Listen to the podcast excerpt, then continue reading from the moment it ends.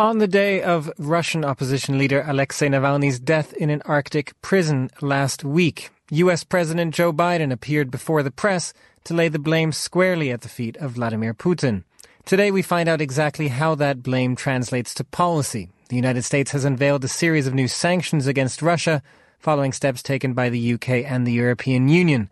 But with the war in Ukraine already prompting the West to exhaust its sanctions tool chest, the question is exactly what more Joe Biden can do to punish Moscow.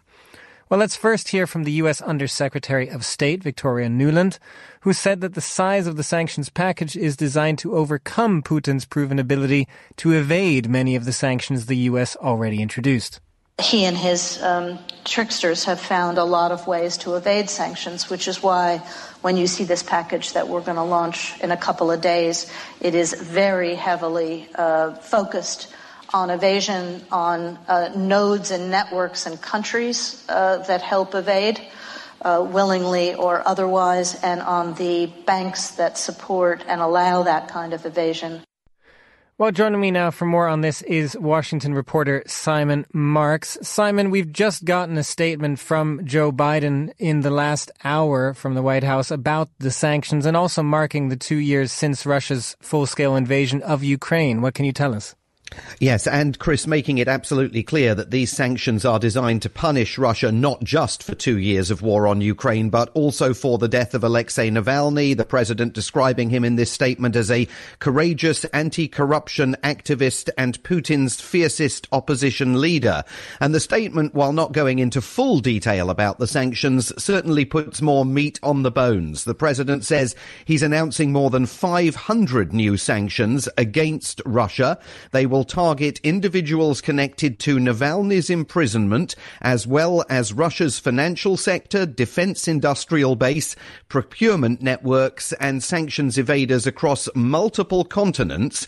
The statement goes on to say they will ensure Putin pays an even steeper price for his aggression abroad and repression at home. And the president also announces that he's decided to impose new export restrictions on nearly a hundred entities for providing backdoor support for Russia's war machine. He says we are taking action to further reduce Russia's energy revenues, and I've directed my team to strengthen support for civil society, independent media, and those who fight for democracy around the world. Now, yesterday, Victoria Nuland described this sanctions package as massive and crushing. She said it was an effort to strangle Vladimir Putin's ability to continue evading many of the sanctions that the United States has already put in place against Russia. Uh, we are waiting for the full announcement from the US Treasury Department about the precise nature uh, of these measures, and then I think everyone will get a chance to see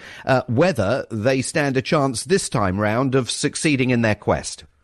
Well, Simon, one question there is it, it, it's interesting the way you describe uh, essentially the two pronged attack here that this is about Navalny, but also about Russia's invasion of Ukraine. Does it all kind of blur into one in your mind? And, and also just, uh, there's a question about why some of these sanctions may not have been adopted before now if they really are something that is needed.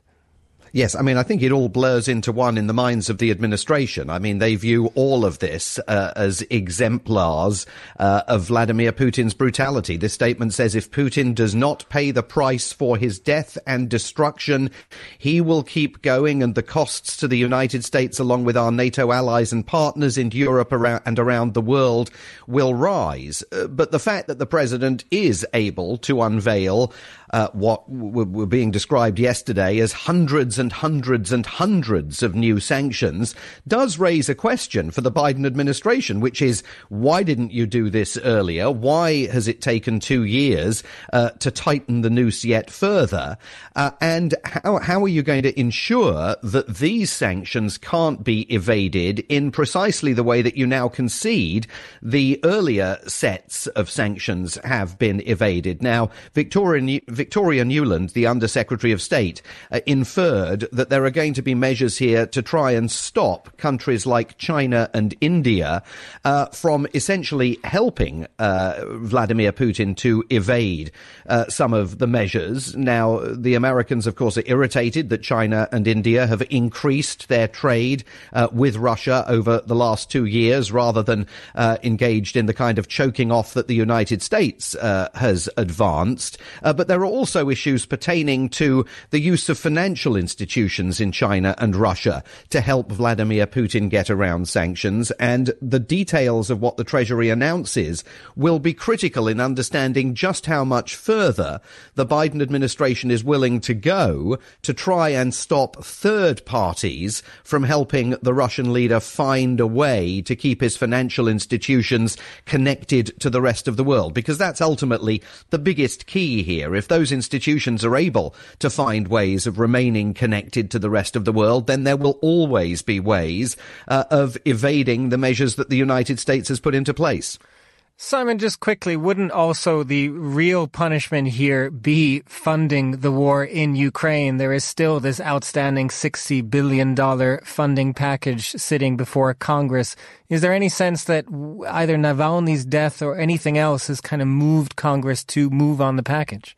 Well, nothing has changed in the House of Representatives, but that's partly, Chris, because as you know, they're not here. They're on recess. The president uses this statement to urge the House of Representatives to support the bill that would provide Kiev with another $60 uh, billion in support. History is watching, he says. The failure to support Ukraine at this critical moment will not be forgotten. And while there is a majority in the House of Representatives to pass the measure, it's the Speaker of the House, Republican Mike Johnson, who fears that if he puts it to a vote, Trump supporting far right members of the Republican caucus will seek to oust him from the speakership, just as they did uh, when uh, Kevin McCarthy last year sought Democrat support to keep the US government open. So there is no way out of this particular thicket right now.